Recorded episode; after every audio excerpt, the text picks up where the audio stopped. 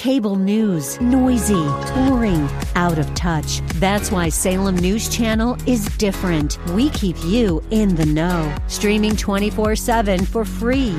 Home to the greatest collection of conservative voices like Dennis Prager, Jay Sekulow, Mike Gallagher, and more. Salem News Channel is unfiltered and unapologetic. Watch anytime, on any screen, at snc.tv and Local Now Channel 525.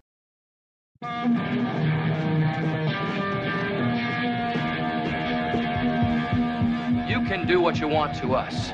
But we're not going to sit here and listen to you bad mouth the United States of America. Gentlemen!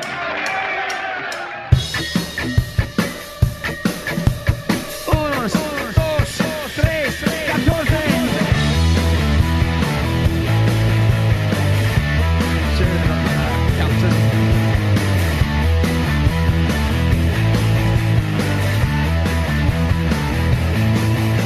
Hey, ladies and gentlemen, boys and girls, this is the Weekend Answer Show. Garrett Fay, Jim Righeimer, hope you're well. Ricky's back from Hawaii. We're back from our week off, and we got a ton to talk about, including the infrastructure bill passes the Senate on to the House. Now the Senate and House Democrats want to spend $3.5 trillion. We'll talk about that. New York and Governor Andrew Cuomo is out. His replacement is in. Why did he quit? And what does that mean for Gavin Newsom in the recall? Also talking about some COVID vaccine mandates coming at you from the D- from DC. If you're in the military, eh, maybe some states also. And then here at home, we've got California mandating vaccines for teachers and school staff and public schools. We'll get into all that and a whole lot more. But Riggy seems to be one of the big wins for Joe Biden. This is probably the first one, is actually getting the Senate to pass this uh, $1.2 trillion infrastructure bill. You had 19 Republican senators who voted for it. It's off to the House of Representatives now, where its future is unknown. It will probably pass. But now the big thing everyone's looking at is this $3.5 trillion bill. But even with the 1.2 trillion, it's a little bit of a case of having to pass it to find out what's in it. But I'm not sure anyone actually knows all the details because nobody's read this thing. Yeah, they haven't. So understand, we and we talked about this before how um, the difference between the two bills are. One of the bills needs to have 60 people vote for it, basically, which is this first one point some trillion, because you have to work on language of how money's spent and how things are done. The three trillion is more like a checkbook situation where it's like take the money from here and put it over there and get your tax from there, and, and you do that, you only need 50 percent. So the scary part about it is, is, you know, the worst part in some ways has already been done in the 1.2 trillion. They got the language they needed. They got the, the, the stuff they needed in their contracts, the stuff they needed into how the money's spent, who gets the money, what they have to do in order to get the money. That stuff got done. So that's what I'm, I'm concerned about. The three and a half trillion is going to come through and it'll be 2.9 trillion because, uh, Sinema and Manchin will somehow knock it down, but it's still going to be a crazy, crazy number. And that is also going to have all the different rules, all the green rules, all the carbon neutral rules, all the things that basically say the life that you know today, how you have your life today, is over. You're, you're, I mean, you forget about it. If you think you're going to be driving a car with gas, forget it. Now, that may sound fine, but you know, there's not enough material to make the batteries, and the cost is going to go higher. And who's going to get hurt the most? Poor people. Yeah, because people on the middle income and lower incomes end of the scale can't afford electric cars. No. And the federal government can't afford to subsidize the manufacture and production of these things. I mean, we've seen this in California. There's been state and federal rebates for, um, you know, get your solar panels for your house and then also for the cars. They can't print enough money in the world to make these things affordable. And yet there's this sort of green idealism. It's actually more like idolatry. And it's just like a religion with these people. And it's like, it doesn't matter. This is going to hurt people the most who need the most help. Well, and again, there's 7 billion people in the world. We're 350 million. We're 5% of the world, basically. The rest of the world isn't doing this. So, so as much as we think we're going to change stuff, it's not going to happen. Here's how you get make society cleaner, uh, cleaner water, cleaner air, all those better things by making money. In every society throughout time, as people made more money, as people went from poverty to the middle class or, you know, the, the lower class, people then wanted nicer, cleaner things. They could do it and they could afford to do it. And so they did it. Going out there and, and overspending massive amounts of money, we're just going to have the situation where the rich people are doing fine. Yeah, a lot of these bills, infrastructure, then the, you know, $3 trillion bill, all this stuff is, is number one, it's greased uh, lightning sort of for the lobbyists. Yeah. they get paid a ton. It's transferred- Large cor- construction corporations want these highway bills. Oh, yeah, they- because they don't want ca- them. They don't care where the freeways put. They're going to pour the concrete. Yeah, they so don't this, care. this is good for the lobbyists. It's Right. also good for the lawyers and the accountants because you figure out ways to make this stuff happen. Uh, not much of it trickles down to actual common workers and middle class people. But the thing which is so crazy is when Obama went on his spending spree, this gave rise to the Tea Party, which promptly kicked Nancy Pelosi out of the speaker's chair. Um, and what Biden's doing is he wants to spend nearly six trillion dollars within a couple months because he had his 1.9 trillion COVID relief bill, most of which had nothing to do with COVID. Now you got the 1.2 trillion infrastructure, and then they want 3.5 trillion for all this other crap. So you're talking about spending six trillion dollars, and my question, Riggy, is separate and apart from the specifics here. Will this give rise to another Tea Party movement next year? Because you just got to wonder, like, at some point, people wake up and go, "What the hell is going on? And why are we spending this much money?" Well, I think that the Tea Party took a lot of different sides to come in. Taxes were one, not having representation, watching the the Republicans not, you know, uh, be strong enough and fight the Democrats. So all those things. That's kind of what's going to happen here again. Also, it's not just going to be the taxes. Like you and I will talk numbers. There are people listening to us on the radio like, don't talk about trillions. I don't have a clue what you're talking about. But if you're saying, hey, you're going to have boys in the girls' bathroom. They understand that one. And if you have people saying you got to do critical race theory and say that your child um, is superior and other children aren't superior and you have to give up your superiorness, you know, people aren't going to go for that kind of stuff being taught to their kids in school. So when you add all those things together, I mean, I think there's more action going to happen out of school boards. School boards across the, this country are going to go, what in the hell have you been doing? You know, where they could get away with, oh, we're just your nice teachers. We love you. We care about your children. And everybody has the teacher they love and everybody's fine with it. But the crap that they've been teaching those kids and now the parents are at home on Zoom watching it, that's where the change is going to happen. Well, and you kind of wonder if the school thing is just a sideshow for misdirection for what the Democrats in D.C. want to do. Here's a little bit of what's going to come in the $3.5 trillion bill, a lot of which was crafted by Senate Budget Chairman Committee Bernie Sanders. So you've got um, new government programs for the young and old, from pre universal pre kindergarten to tuition free community college, family and medical leave, expansions of Obamacare and Medicare. Then you've got Green New Deal initiatives like, quote, smart agriculture, quote, environmental justice, the creation of a civilian climate corps. Riggy, a civilian. yeah, it's the Peace climate Corps, but not so you get them. You, you Well, get these, these kids out of college, and now you put them into this program. Yeah, I mean, it's not so much Peace Corps, it's like the Conservation Corps from FDR days. But it's like, yeah, mm-hmm. are we going to send out college grads with, you know, degrees in environmental justice? And what the hell are you going to do in a civilian climate corps? Waste Wow. money on green initiatives that don't build any jobs? Yeah, they they see, see. Here's the thing: things that have value that make sense, the private sector and the world will pay for it. If you need a road to put in, and there's a reason for a road, a road will just get built. And what happened during Obama's time when he had all these shovel-ready projects, is they found out is the shovel-ready projects were already funded. They had money because to get it ready, you it had to be needed. It Yeah. had to be you know done. There were no shovel ready jobs of the kind the federal government was going to backstop. No, there Because the private sector had already done it. Yeah, because it's already there. So maybe you, you move it up a little bit in time, but that's really all that happens here. Right now, we're going to see all these things, and like the stuff you said, those are just headings. Well, how's the money going to be spent inside there, and how do they go ahead and say, well, that that was green? You know, what, what's green? Oh well, uh, this uh, we're, we're not ter- we're not cutting down the, the Yellowstone forest, so we get we get credits for that. I mean, what? So I guess one question is why did 19 Republican senators vote for this? Well, they need they couldn't have ten because ten is what you needed, and I think they had to have cover, so they they gave them more cover. And so the things you don't know about that are in those bills are making those senators happy and the lobbyists that support them happy, and that's their payback. I mean, lo- lobbyists lobbyist work is to you know make sure that the government doesn't beat up their business, and also to get things for themselves in their business. And um, that's their job, and they got to be paid back. And, and the reality of it is, until the American public until the people in the American public pull out their checkbook and write, everybody writes a check to who they want to run for office, the lobbyists are going to fund the money for them to go to office. That's true. That is true. Riggy's on it. Coming up, Andrew Cuomo is out as governor of New York. COVID vaccine mandates are coming. What you need to know. Be right back.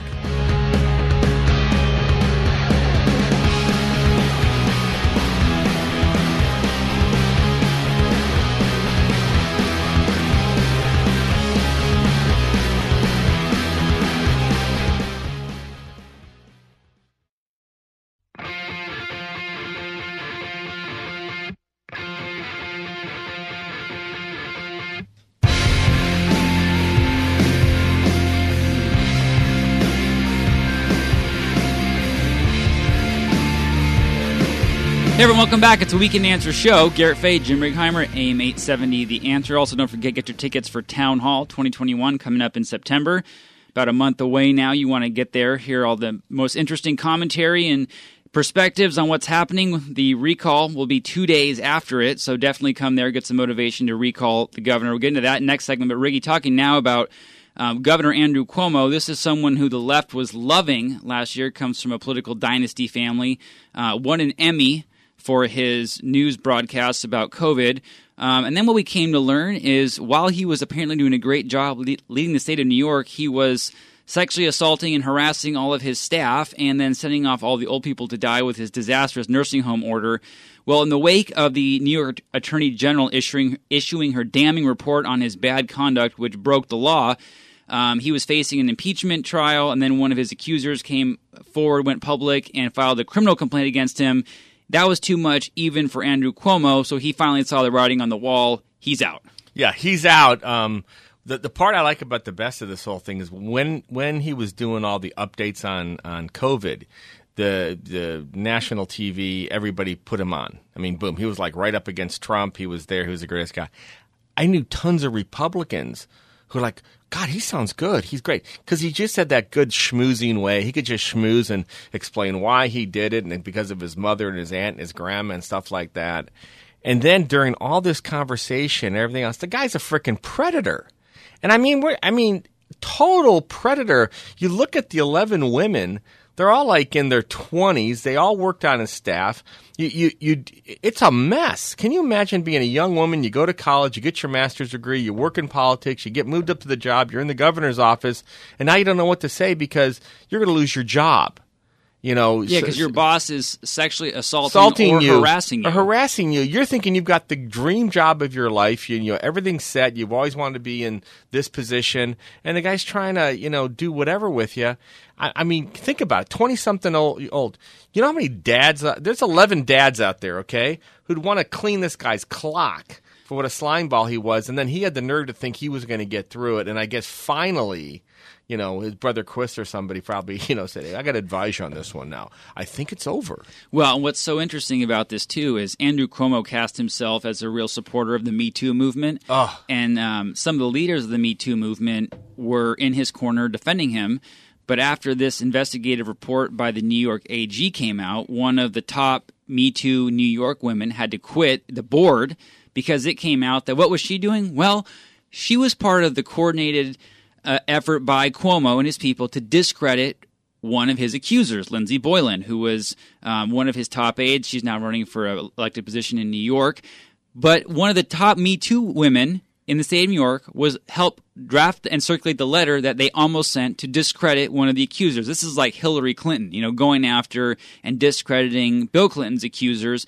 And so we're basically learning that the public front of Andrew Cuomo, which at times wasn't bad. I mean, even on this show, you and I talked about this, and we said this guy is more well spoken than Joe Biden. We would not have been surprised if Democrats had ditched Biden for him. Right, exactly. Because he doesn't have dementia. But now we know this is just further proof that when it comes to who really treats women better, it's not the Democrats. And there's something about elected Democrats, and especially something in New York. The last three New York governors have been horrible, and they've all resigned in disgrace. So it's like The last three Democrat governors. three Democrat governors, Yeah, right? Yeah. yeah. I mean, you got Spitzer, Right. and you got uh, the other guy whose name I'm forgetting, and now you've got Cuomo, and they've all resigned in disgrace. And so you kind of wonder, like, the party that champions women is actually full of crap. Yeah, here. and and the the people that are in the Me Too movement kind of go, well, we'll throw some women under the bus because of the bigger cause, and you know, I've got the ear of the uh, of the of the governor. I mean, and here's the other thing I'm thinking about, right?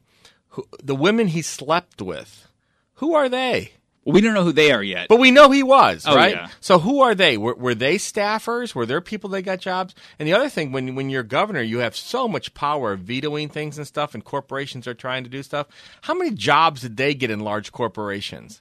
You know, companies are like, oh, she, she's in communications. You know, she knows the governor. She has a good relationship. We're going to hire her over at XYZ multi-billion dollar corporation because he was. So we haven't heard any of the women that he was sleep with, except for a couple of famous women. Right. You know that that that it was public. Now, in the wake of this, uh, Joe Biden and his administration have been asked to explain themselves because Biden made a bunch of comments praising Andrew Cuomo, such as this. Your governor of New York's done one hell of a job. He, I think he's he's sort of the gold standard. I thought he's done a hell of a job. I thought he's done a hell of a job. Yeah, he did a hell of a job at sexually harassing people, apparently. Well, no, no, no, no. He, he yeah, but he's multitasking. I mean, he's sexually harassing. He's going after women. He's keeping it all quiet. He's spending tons of money and he's killing old people. That's a lot of work to do, man. The poor guy, give him a break, you know? I mean, he should have a 26 year old. That's fine. I mean, what, you know, that's how they think.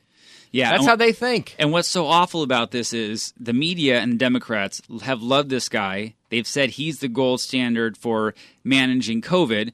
It's been a nightmare. I mean, the COVID numbers in New York were worse than almost any other state. I think second only to New Jersey, um, which leads us to you know our COVID news of the national front, which is they're going towards vaccine mandates. You know, it's one thing to mandate masks, you put on uncomfortable mask, whatever. But a vaccine mandate's a whole other thing. Now, the military is saying they're going to do this. New York has said it's going to have a uh, vaccine for certain indoor activities. And Ricky, this really strikes people, I think, understandably, as crazy when the federal government is going to try and force you to take an experimental vaccine that has not been approved. Now, the military said we're going to f- make the vaccine mandatory if it gets full FDA approval this fall. But even still, this is insane. This is like a new level of government control. I think people are rightly concerned about this. Yeah, listen, the American people, when convinced, will do the things that they think is right for them and right for their family. The bizarre part that nobody can connect is, again, why do I need to get vaccinated? You need to get vaccinated so that you will not get the disease. And depending on how old you are and what's wrong with you, it could kill you or cause major problems for you. Well, even at that point, getting vaccinated is not going to ensure you don't get COVID. Right. We all know people That's who got the whole vaccinated point. and still got so COVID. then you go to the whole thing and say, now, but if you get vaccinated, does that mean you don't get COVID? Well, less likely to get COVID. What it really means is you're less likely to die. You're less likely to go to the hospital. And I mean at a high rate. The people that die are like 99% people that have been vaccinated. So here's the whole pitch. Why do I have to you know, be vaccinated to protect people that don't want to get vaccinated. Let it be their own position. I don't understand it. You cannot connect the dots for me. Now, the only argument they can make is saying, well, kids can't get vaccinated. Well, yeah, but kids don't really carry it. Kids don't really spread it. They know that. Throughout Europe, the kids aren't wearing masks in classes. So again, no, the, the connection in the end is if I get vaccinated, I won't get sick. But no, you have to be vaccinated so you can protect those people that aren't vaccinated. Why? I got to quarantine this. I'm, I'm quarantining the healthy instead of quarantining the sick. It makes no sense. No, so here's a little bit of Anthony Fauci from this last week talking about the mask mandate in schools and the vaccine mandate. Dr. Fauci, do you agree with Randi Weingarten, the head of the largest teachers union in the country, who came out yesterday and said, yes, teachers should be vaccinated inside schools? Do you think they should be mandated to be vaccinated? Yeah, I'm going to upset some people on this, but I think we should. I mean, we are in a critical situation now. We've had 615,000 plus deaths, and we are in a major surge now as we're going into the fall, into the school season. This is very serious business. You would wish that people would see why it's so important to get vaccinated. But you're not going to get mandates centrally from the federal government. But when you're talking about local mandates, mandates for schools, for teachers, for universities, for colleges, I'm sorry. I, I mean, I know people must like to have their individual freedom and not be told to do something. But I think we're in such a serious situation now that under certain circumstances, mandates should be done. Well, first off, 72% of the people in the public are okay about teachers being, you know, vaccinated. And it's amazing. Even the right who doesn't want to be told what to do, they're so pissed off at the teachers union. Screw them. Make sure they're vaccinated. They want to have it done. So he's not really sticking his neck out there by saying it. But but what he's doing, he's just kind of setting it up for everyone. Now, if you got states like Florida, where Governor DeSantis says you you force someone to get vaccinated, how about we just don't send you a check? You know, for, to, for the school district, so you can't pay your bills. They back off pretty fast. They do it. But again, it all comes down to why am I going to go ahead and, and continue to do more and more things that, that I have to do so that somebody who's not vaccinated is healthy? It doesn't make any sense. And if somebody can explain that to me, I'm willing to look at this. You know, tell I'm willing to be wrong, but I still can't figure it out.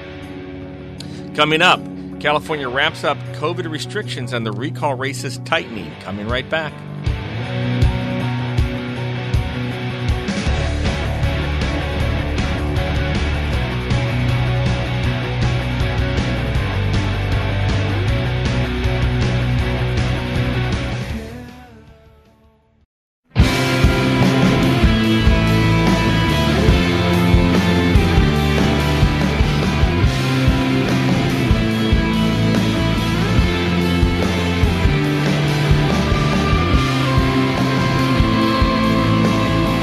Everyone, welcome back. It is the Weekend Answer Show. Garrett Fay, Jim Righeimer talking about the biggest stories of the week, condensing all the week's stories into a brief little one hour show. This tells you everything you need to know to be informed about what's going on, what happened, what's going to happen, and also what matters. Not every story, because not every story matters, just the big ones. Talking about now some COVID stories in California.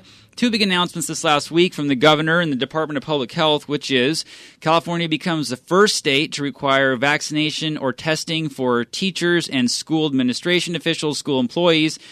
And then, secondly, California requires proof of the vaccine or a negative COVID test to enter hospitals and nursing homes. And Riggy, both these are big deals. These are sort of first in the country.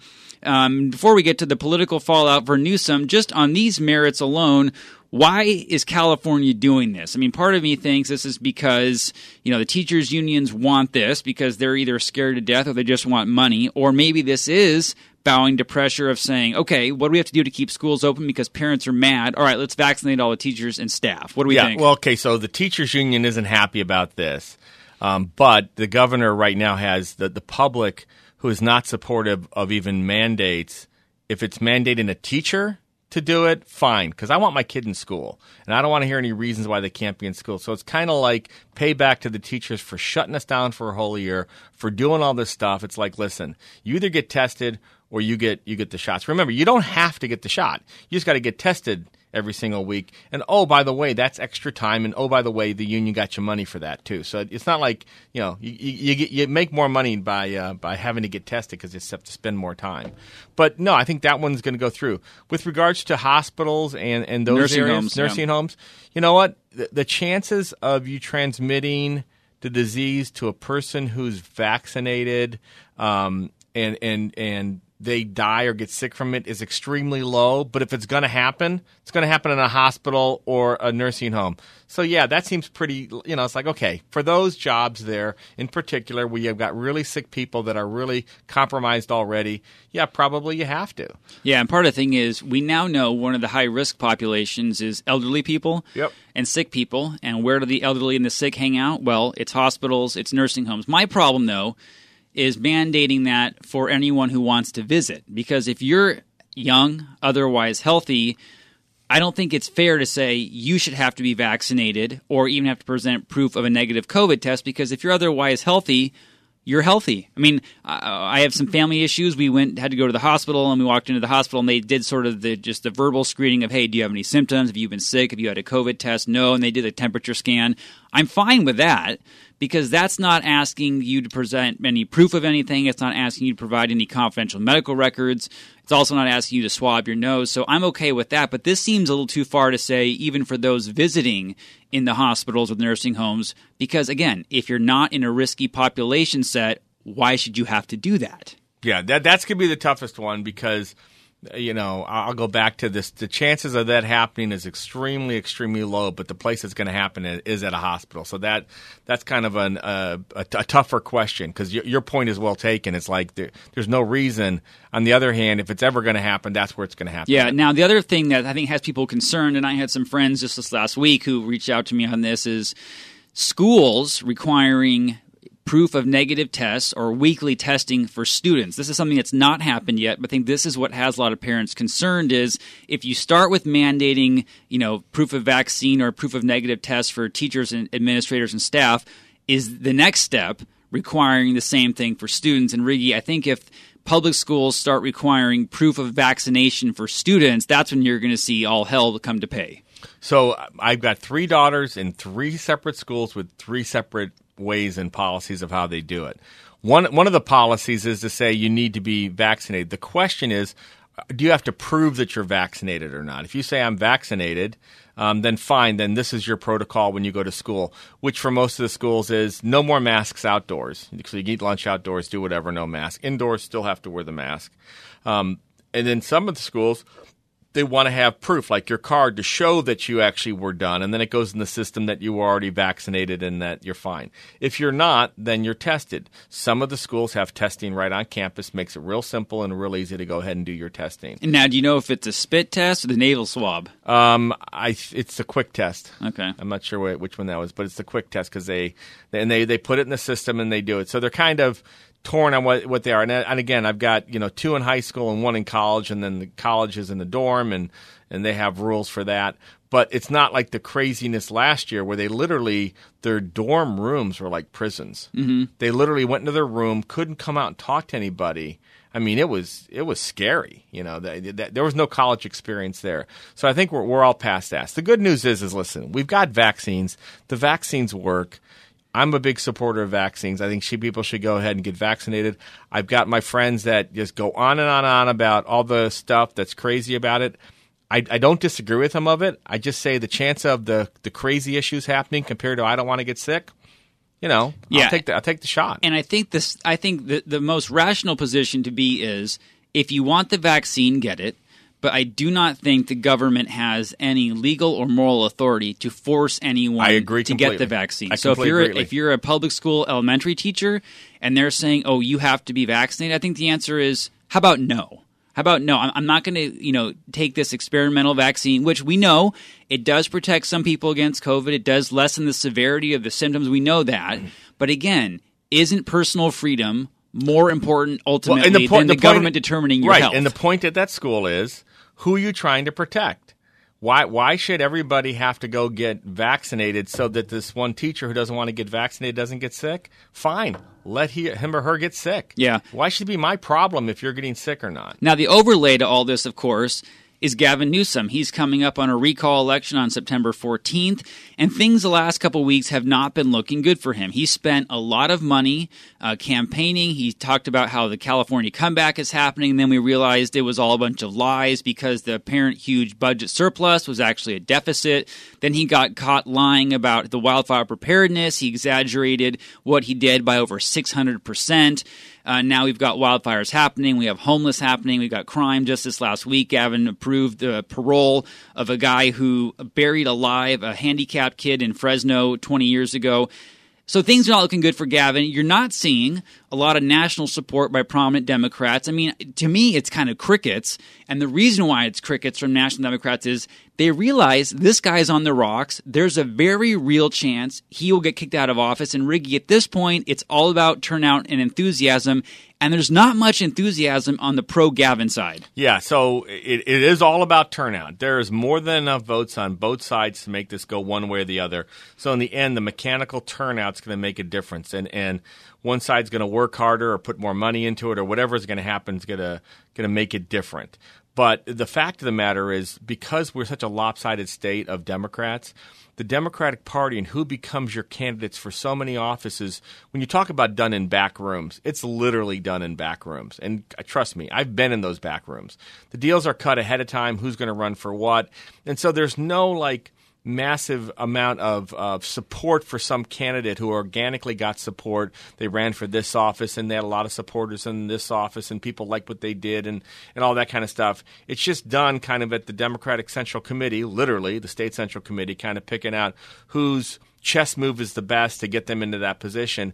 So when somebody falls on hard times, it's not like there's any love lost. It's like, oh, well, I liked him because he had power. Well, it's like Cuomo. It's like we're loyal until we don't need you anymore. Right. Until or you can't screw me over anymore. Or you can't hurt me anymore. You can't hurt my job, you know, where, where I want to uh, move up to. So, anyway, coming up, big tech censor Senator Rand Paul, a doctor over COVID information and anti racism sure looks like segregation. Be right back.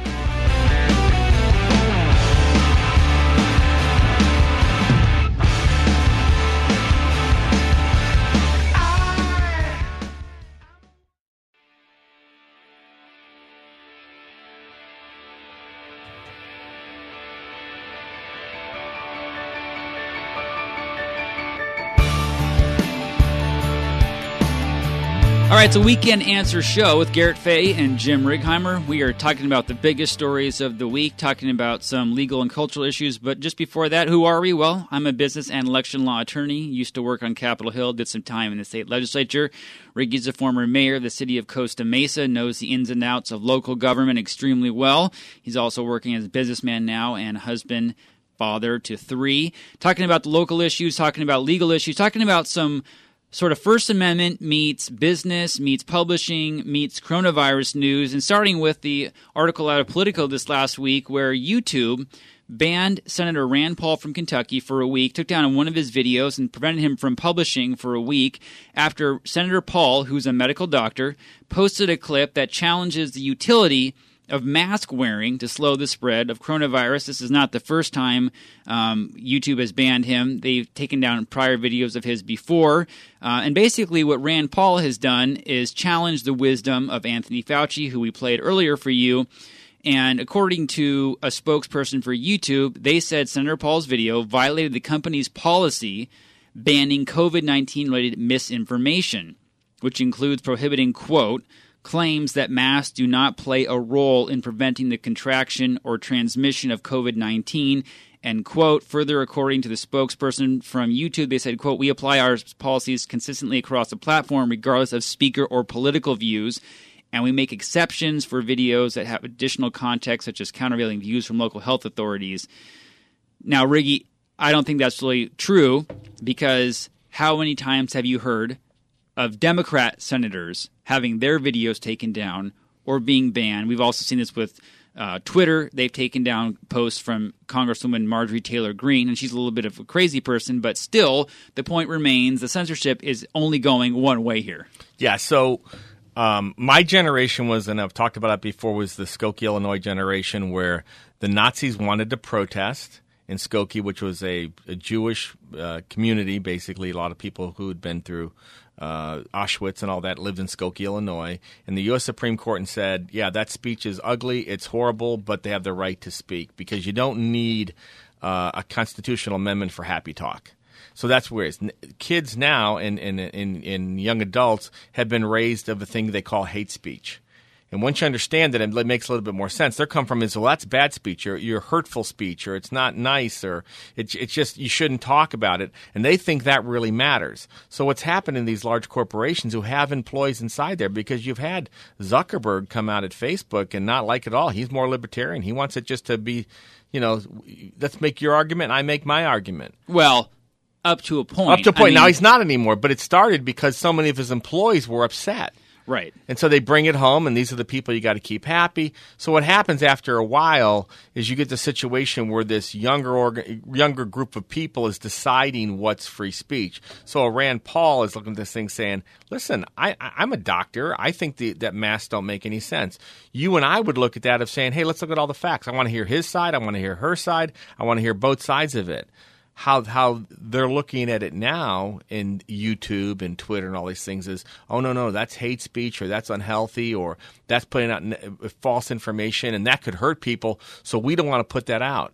And and other people are going what are you talking about? Let them speak to to sit there and do it. Now if this is the communication we do today, I mean, if if Twitter and if Facebook and if uh, Instagram and if uh, YouTube is the the corner square where we speak to the public now. You cannot have a private corporation control it and run it, and that's what's happening. And so a lot of people get their information from that. So they have no idea what's going on if, if it's being shut off. And if all of a sudden, and Rand Paul, he's, he's like, uh, it's a badge of honor. Hey, let me give you a clue here, buddy. You get two more of these. It's called three strikes, you're out, and you're not on you're not on YouTube at all anymore. Yeah, as he said in response, quote, I think this kind of censorship is very dangerous, incredibly anti-free speech, and truly anti-progress of science, which involves skepticism and argumentation to arrive at the truth, end quote. That's Senator Rand Paul in response. And Riggy, you just mentioned the three strike rule, and YouTube Saying, hey, if you do two more of these, you're out. And basically, what they're saying is, if you question the prevailing narratives, which come chiefly through the person of Anthony Fauci, we are going to permanently remove you from one of the biggest communications platforms on the face of the earth. This is someone who is a sitting U.S. Senator and a licensed medical doctor. Well, they did to somebody before him. He was the President of the United States. Donald Trump just just laughed in their face and said, "Yeah, try this." And Donald Trump during his campaign even said, "This Twitter's unbelievable. I don't have to pay anything for it. I can just speak and get this information out. I can go around all the news channels and everything else." They started realizing, eh, maybe we'll cut you off of that. We we didn't realize how good that free item was for you to have, so we'll make sure you don't have that anymore. But that's just what they're doing. They're going to shut it down At, from a U.S. senator, from the president of the United States, from anybody who can't get their speech out there. This is all going the wrong direction. Yeah. So what the moral of the story is: number one, pushback because they really can't ban everyone, and number two, if there are alternate forums like talk radio, listen to and support those. Because the thing is you can't call up the FCC and complain about what you hear on the radio because they're not going to do a damn thing about it. All right, talking about some other insanity that made news this last week, and that is this. We've heard a lot about this push towards anti racism, towards equity, towards diversity, equity, and inclusion. We've heard this term BIPOC, you know, uh, black, indigenous, people of color. This is all the rage, except for this is starting to really go off the rails and talking about a story out of an Atlanta elementary school. And the principal there is the focus of a federal civil rights complaint after she's accused of segregating students in classes based on the color of their skin. And there was a complaint filed in late July with the Department of Education's Office for Civil Rights. And this is filed against Sharyn Briscoe. She's the principal of Mary Lin Elementary School in Atlanta, Georgia. She allowed the school's 13 black second grade students to be assigned to two classes, whereas the white students were allowed to be assigned to any of the school's six second grade classes. In Riggy, um, the complaint was filed by Kila Posey. She's the mother of two students at this school, and she operates the after school program there, and her uh, husband is a school psychologist. And the basic gist is the complainant and her husband were outraged because their daughter wasn't placed in the class they wanted to be placed in, and instead she was placed in another class because she was black. So now what we have in the name of diversity, equity, inclusion, anti-racism is expressly violating the civil rights laws, which is segregating people on the basis of race. Well, so to help me explain this to the public, so there's two class. So basically, they wanted the blacks to be in two classes. Yes. So whites could be in any class, it's different but it, classes. But it'd be it'd be predominantly black classes. Those two, and maybe some white people would be in that class, but you wouldn't have one or two black kids in a white class. No, because the teacher, uh, sorry, the parent who complained wanted her student to be in a class taught by a certain teacher. Right. But that teacher wasn't teaching one of the two approved black classes. Exactly. Exactly. So so what's happening? And the complainant, by the way, she's black. Yeah. Her daughter is black and yet she couldn't have a teacher she wanted because the teacher was teaching a white class. Right, right, right. So this gets back to all the different things that they're doing at universities, doing the black dormitories again. Um, they're doing the black clubs again, right. or the Hispanic clubs. Segregated graduation ceremonies. Segregated graduation. I mean, this is the whole thing to kind of show how we're great. And you and you just have to believe that there's somebody up there, kind of uh, uh, the Wizard of Oz, who's just playing us all for fools. I mean, just like here's this game we're going to play, and while the you know the Chinese are taking over the world, we're going to have you guys waste your time discussing you know your genitalia. yeah, and here's what's even worse about this: after the parent complained, the teacher retaliated and she requested that the husband, who again was an employee of the school, be transferred from the school. And she unsuccessfully attempted to have to require the husband to move out of his office space at the school. So when you have black parents complaining to a black principal about segregated sc- school situation, the black principal tries retaliating against the black complaining parents by number one, getting him fired or taking away his office. Right. It's not about race. It's about politics and power. This is what we say all the time. It's politics right. and power. It's not about actual race issues. Right, right, right. And so, how can you get your group together to kind of support whatever you want to do and however you want to do it?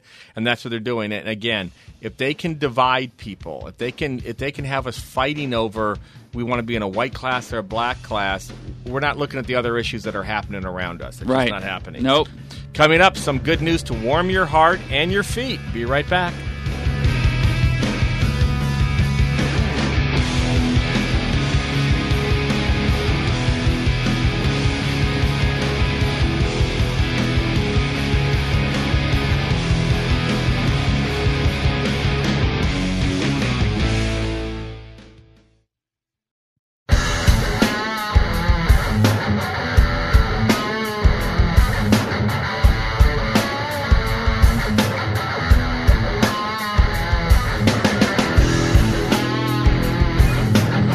Ladies and gentlemen, welcome back to the show. This is the Weekend Answer Show, AM 870, The Answer, AM 590. The answer. Don't forget the show is also on the podcast. Just search Google, Apple Play, or Apple Store, or Google Play, wherever you get your podcast for the weekend answer. You can find us. Talking about a good news story now coming out of the Olympics. And you know, the Olympics are now over. They had some of the lowest ratings in forever. I think part of it's because Riggy there was no fans in Japan, so why watch? It's kind of boring. Also, they kept referring to it as Tokyo 2020 and all the branding, even though we're now in 2021. That's also confusing. But also behind the scenes, there was just so much. I think context and stuff that wasn't about sports, including all this kneeling, the alleged racism, all this kind of crap. But even in spite of all that, you know, there's so many good news stories, and one of the best ones comes to us courtesy of an Olympic wrestler named Tamyra Mensah Stock. Ricky, tell us about her. Well, this is a, a great girl. Uh, she wrestled, and wrestling was uh, actually dying off uh, for the Olympics. And, be, and, then about 20 years ago, they allowed women's wrestling in, and so she was a wrestler. Uh, she her her uh, her dad is from Ghana. She was born here in the United States. Her mom's from the United States. Uh, her dad died in a car accident when she was, I think, she was in high school, and um, and she was a good wrestler but she wanted to quit. She wanted to end it, and she ended up sticking with it um, and winning the gold. First time we've ever won a gold. But you know, when you dig into the story of who this girl was, she was so proud to be an American, and her father, being a foreigner, came to this country and had nothing, and was able to, you know, support her and support her, mom and and to do better for. her. But anyway, she was out of, out of this whole thing. She was also getting money for um, uh, the the prize. You get like a thirty seven thousand dollar prize. Yep. She was given thirty thousand of it to her mom, so her mom could buy a food truck for her own business. Well, what happens? A company out of Texas who makes food trucks says, "Hey, keep the thirty grand. We're going to give your mom a brand new two hundred fifty thousand dollar food truck." Which is amazing because this kind of goes to show how great immigration is. You know, Right. we are very pro immigration. This just shows the greatness of America. Also, you work hard, you bust your butt, you're going to succeed in the Olympics, and look at the reverberations. Well, and, and what did she do? She talked about how much she loved America. If it wasn't for America, she wouldn't be where she is. And guess what?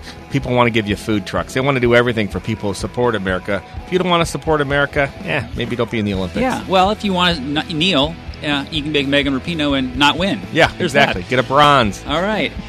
That's going to do it for us this week on this show. Keep it here all week. We'll be back next weekend.